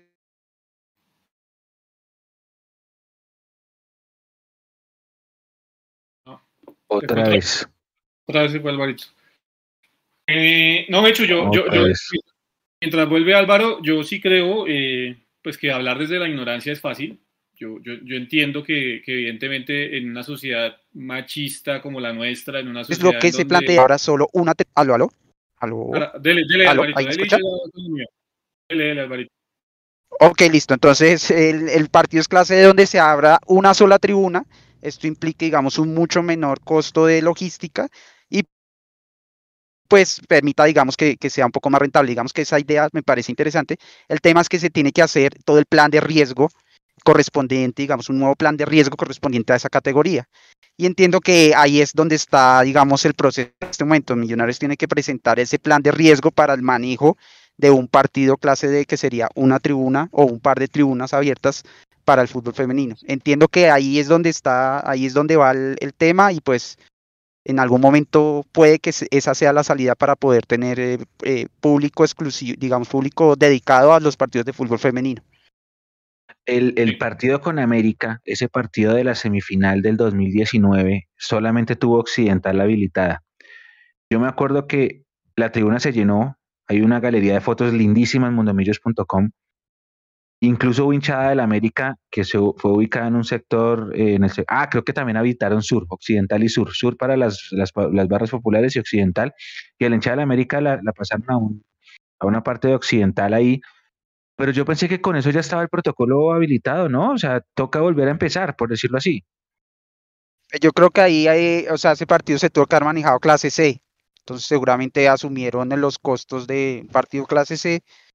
Probablemente ahí se dieron cuenta que no daba los costos, no, no, eso sí no sabría decirlo, pero supongo que en esa ocasión, eh, pues, trabajaron con los protocolos de, del clase C. Lo que entiendo que quieren hacer es abrir, digamos, una nueva categoría que sería los protocolos de la clase D.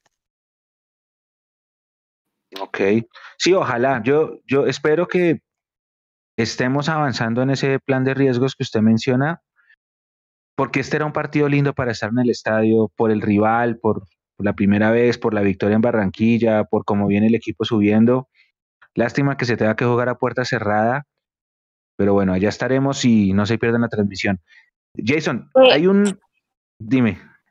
No, era para hablar de dos bajas que tiene el equipo para el partido. Sí, sí, sí. ¿Cuáles son? Laura Zuna. Si quieres digo una y tú dices la otra, Jay. dale, dale, dale, dale, Bueno, Laura Zuna, que ella viene siendo titular, jugadora importante ahí en el esquema de Álvaro Anzola, según la cuenta oficial de Millonarios Femenino, presentó un esguince de cuello de pie izquierdo en el partido contra Junior justamente, y esto le da una incapacidad inicial de 10 a 12 días, es decir, se perdería este partido contra Nacional y me parece que se alcanza a perder, sí, efectivamente, el partido contra Atlético Bucaramanga en la ciudad eh, bonita.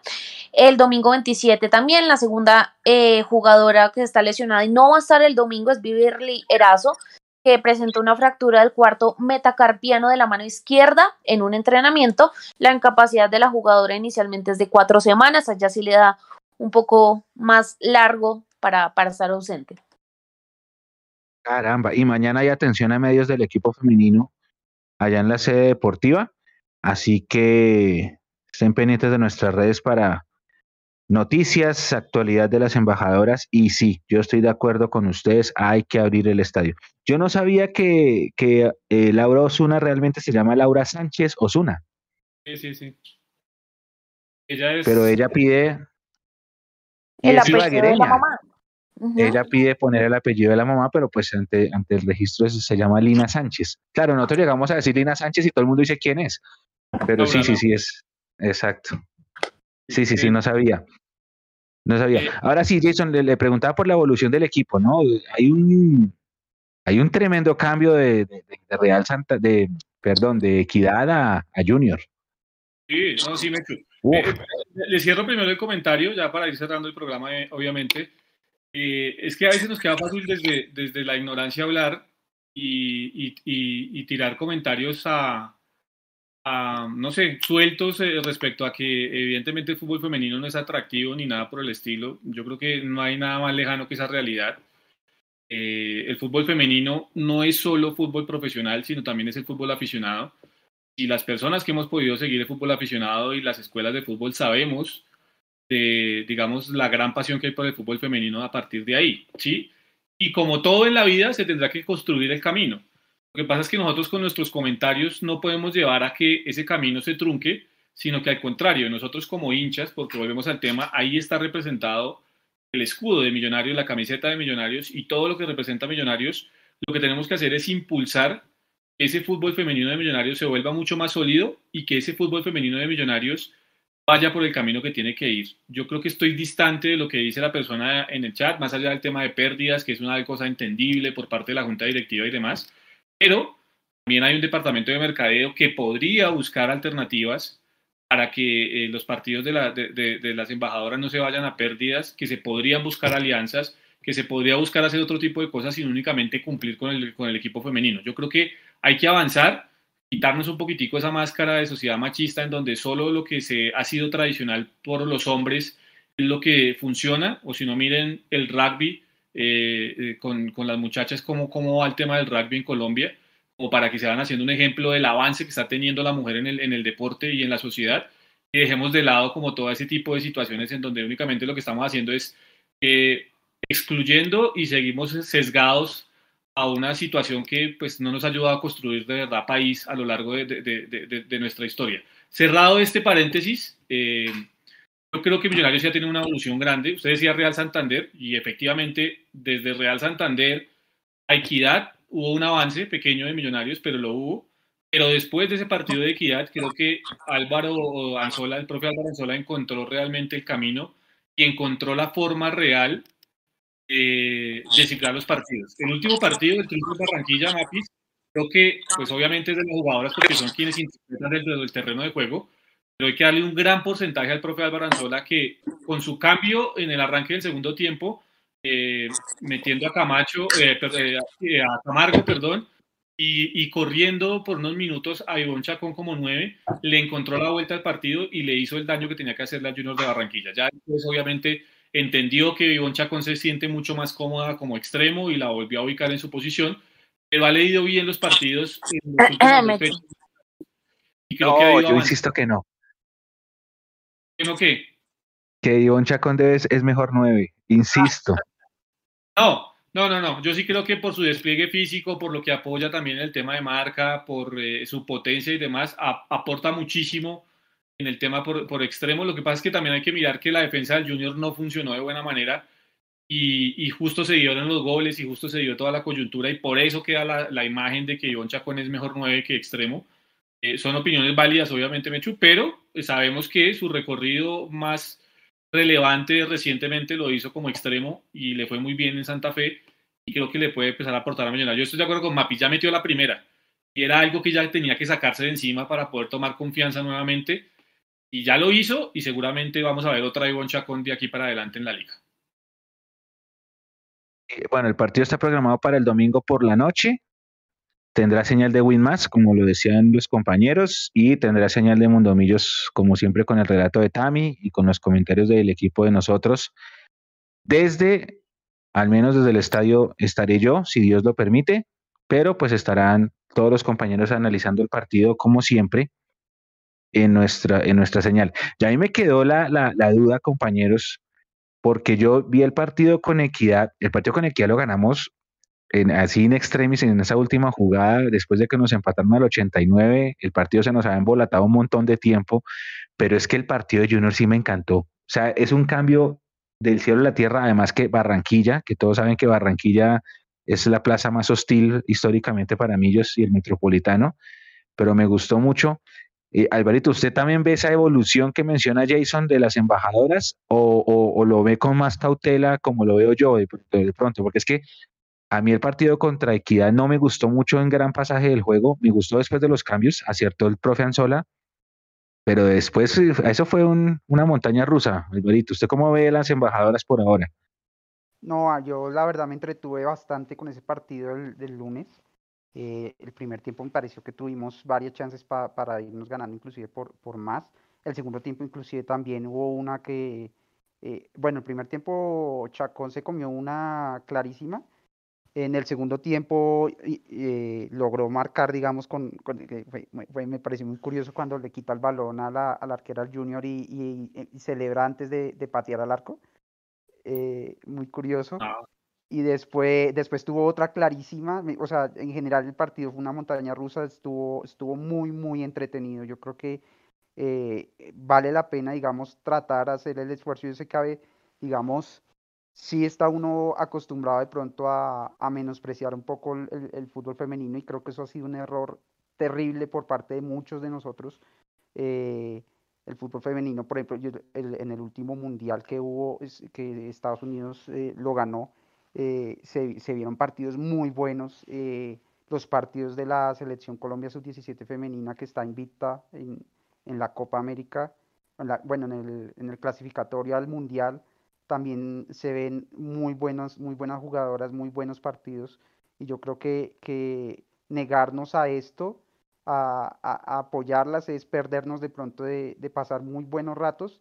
Yo pasé muy buen rato viéndolas jugar, creo que sí se vio una evolución muy interesante, se vio más confianza.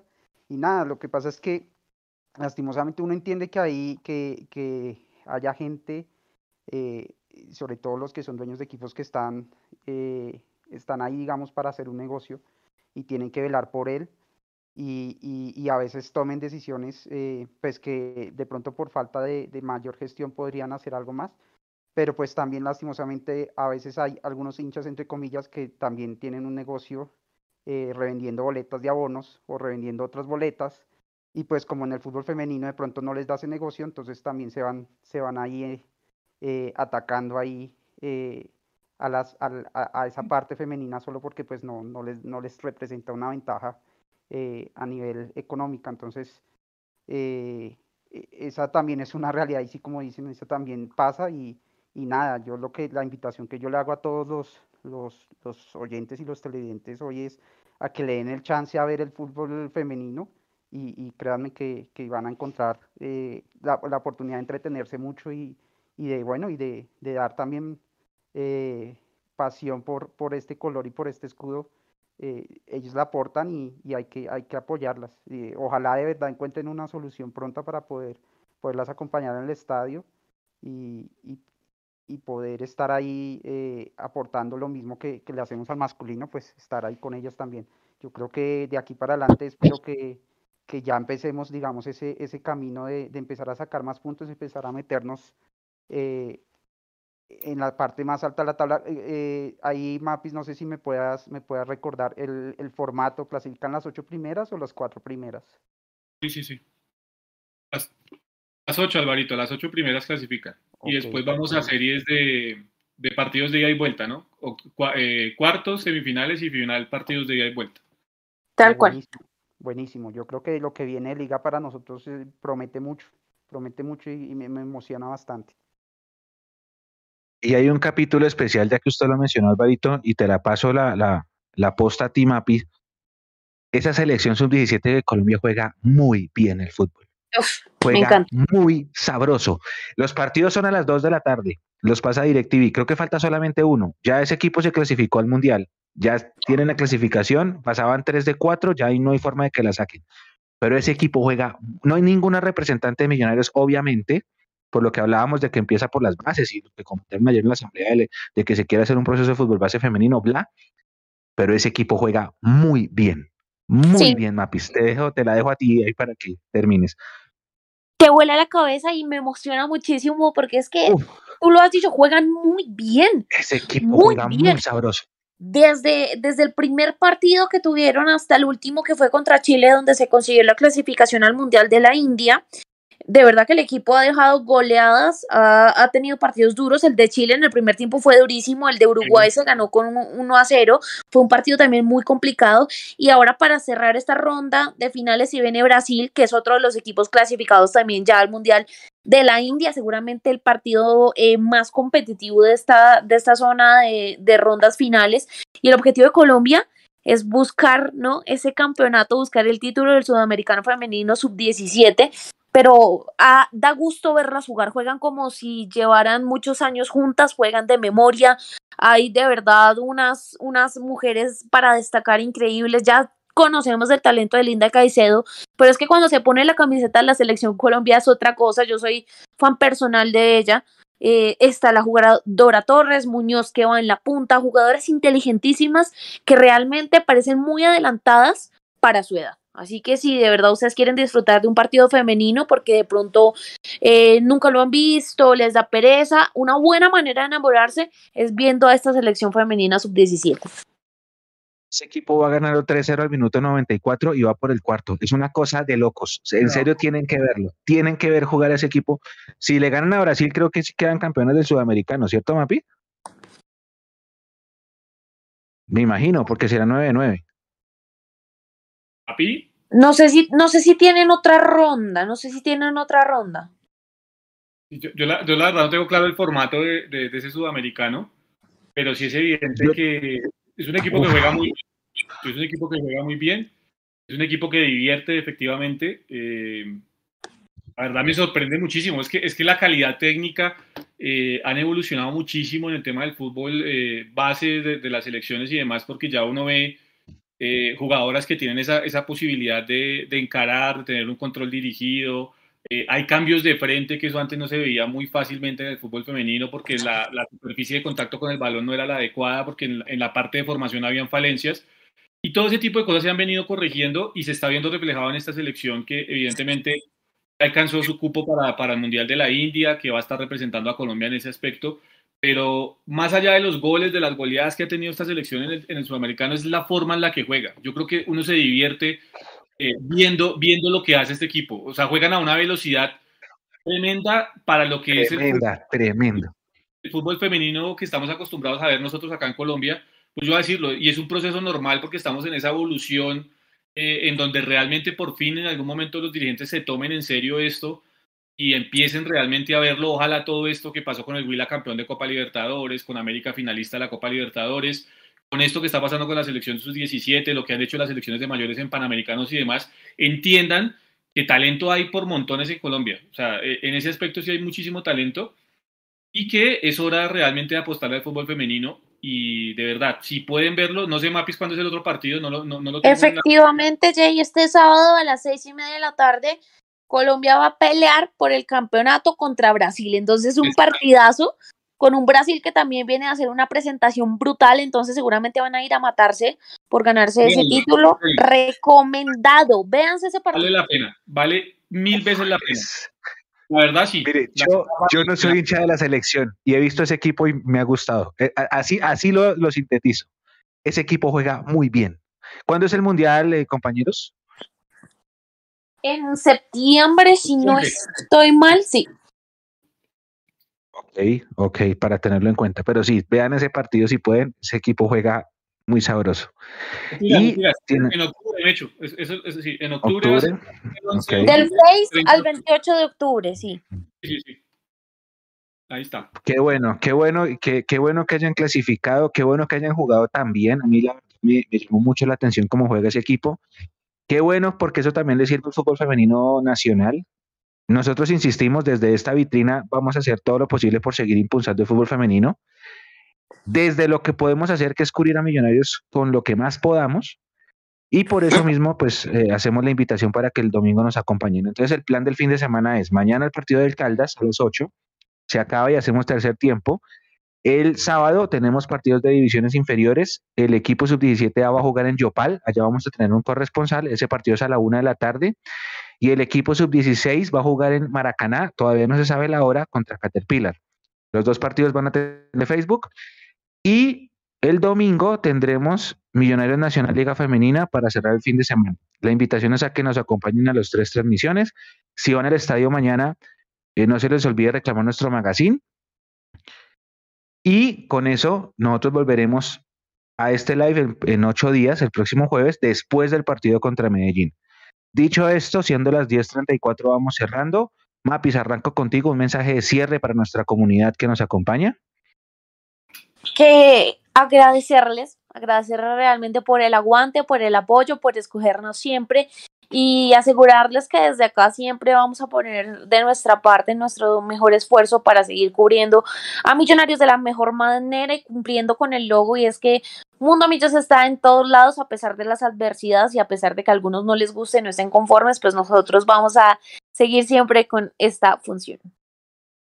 Así es, a los que están preguntando, el magazine se reclama en las entradas de Occidental, de Oriental y de Tribuna Familiar. Ahí cuando ustedes van entrando, hay un colaborador de Mundo Millos repartiéndolo, es totalmente gratis, ustedes se acercan, lo reciben y la invitación es a que no solamente lo reciban, sino que lo coleccionen. Ahí tienen pasatiempos, tienen notas de opinión, tienen estadísticas para que se lo, se lo lleven a sus casas y lo, y lo coleccionen. Muchas personas, por ejemplo, el, el, abuelo de Andrés Ginas los colecciona a todos y él siempre que nos encontramos nos saluda y nos dice, deme el magazine que yo me lo tengo que llevar para la casa, debe tener toda la pila de magazines guardados en su armario entre muchas otras personas.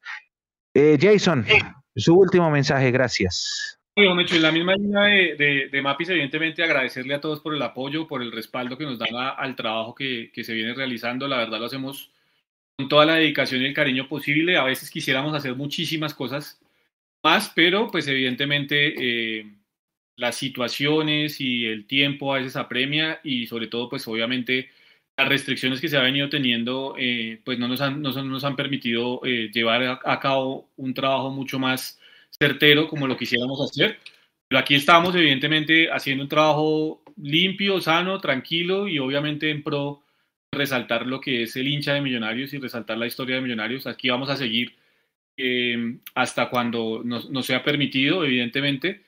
Eh, mandarles un abrazo grande, que acompañen eso sí mañana al equipo en el estadio, eh, el domingo estar muy pendientes de la transmisión de Mundomillos para, para el partido del, del, femenino. El fin de semana viene toda la información de las inferiores. y nos vemos entonces de mi parte la próxima semana. De verdad, un abrazo grandísimo para todos por, por estar ahí siempre. Y nos vemos la otra semana, director. Ay, ay, ay. Cuando toque la versión del lunes sí voy a sentir eh, un poco de envidia de usted. Alvarito, muchísimas gracias por, por todo ese cubrimiento, por esta semana que para usted estuvo más pesada de lo normal. El mensaje que le quiera dar a nuestra comunidad de cierre. No, no, Mechu, y a todos los compañeros de Mundo Millón, muchas gracias también ahí por, por aguantar, aguantar estos, estos días de, que se hablara un poquito eh, menos de la pelota. Eh, considero que son temas que pues hay que, hay que ponerles cuidado, pero, pero bueno, yo la verdad eh, agradezco que por fin ya vuelva la pelotica y, y, me emociona mucho la verdad que estemos peleando el torneo por arriba en el masculino. que era algo que yo les decía desde el principio que era lo que yo esperaba y, es lo que yo estoy esperando que siga así. Entonces, eh, y pues en el femenino que ya estamos empezando a, recuperar el terreno que pronto empezamos eh, perdiendo. Eh, entonces es un fin de semana que, se viene bien emocionante y con muchas ganas ya después de, lo que se hizo una, una semana muy pesada de, estar revisando de pronto muchos detalles más allá de la pelota, que venga ya por fin el momento de, de discutir ya lo que, lo que pasa en la cancha. Entonces, y, ah, bueno, y, también agradecer mucho a los, a los oyentes, a los televidentes por, por todo el apoyo, por, por, sus dudas, por sus preguntas, por, sus felicitaciones, eh, por sus críticas, todo eso es, es, es, parte de, de, lo que nos ayuda de pronto a mejorar y a, y a, tener en cuenta para una próxima para un, próximo año con este tema de, de la inspección y de todas maneras en todo el año estaremos ahí muy pendientes de todas las noticias que se puedan dar eh, en esos temas que, van más allá de, del rectángulo y de los 11 que saltan a la cancha con, nuestro escudo. Muchas gracias a todos, de verdad. No, a ustedes también, compañeros, por, por ese esfuerzo grande que, que siempre hacen por, por llevarle la mejor información a, a esta comunidad. Nico, un último mensaje antes de cerrar. Hola, sí. No, eh, saludarlos a todos y a todos los que están en el chat que hoy no, los había saludado. Pero, pero no, gracias por todo el aguante, gracias por siempre estar ahí con nosotros, por llegar también a todas partes con nosotros. Entonces, un saludo para todos ustedes y, nos vemos en, es, en estos días que hay varios, eh, varios, harto contenido para, para ustedes. Entonces, atentos de nuestras redes sociales. Saludos a William que que se ríe, Mao es Víctor Vela. A ver, mañana desde Cali a ver el embajador a las 8 de la noche. Así es, aquí está la banda del Posillo presente. Entonces un abrazo para todos ustedes, se cuidan mucho. Nos vemos en la próxima. Así es, gracias. Nos despedimos 10 y 40 de parte de todo el equipo de trabajo, de parte de Juanse que estuvo ausente hoy. Le anoto la falla en el Excel.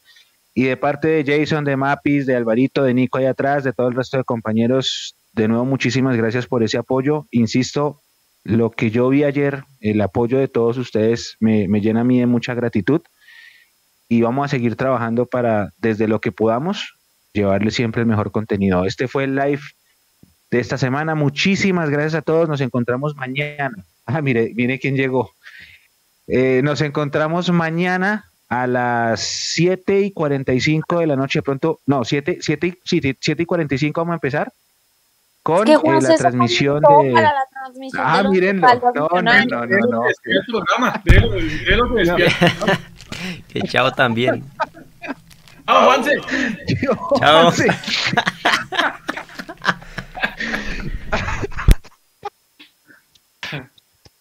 hermano, mucho trabajo, por eso no preferí interrumpirlos nada, me, conecté a saludarlos y a despedirlos. este fue live. Nos, nos encontramos mañana a 7 y 45 con la previa del partido y el tercer tiempo de Millonarios Once Caldas. Si van al estadio, reclamen el magazine. Si no van al estadio, conéctese con nosotros, que Tami lo va a relatar con Nico, con Jason. Jason no está, con Mapis, con todo el equipo. Vamos a tratar de tener un invitado especial mañana. Así que la cita es para que se conecten con nosotros. A todos mil gracias. Este fue el live. Un abrazo grande. Chao. Aguante.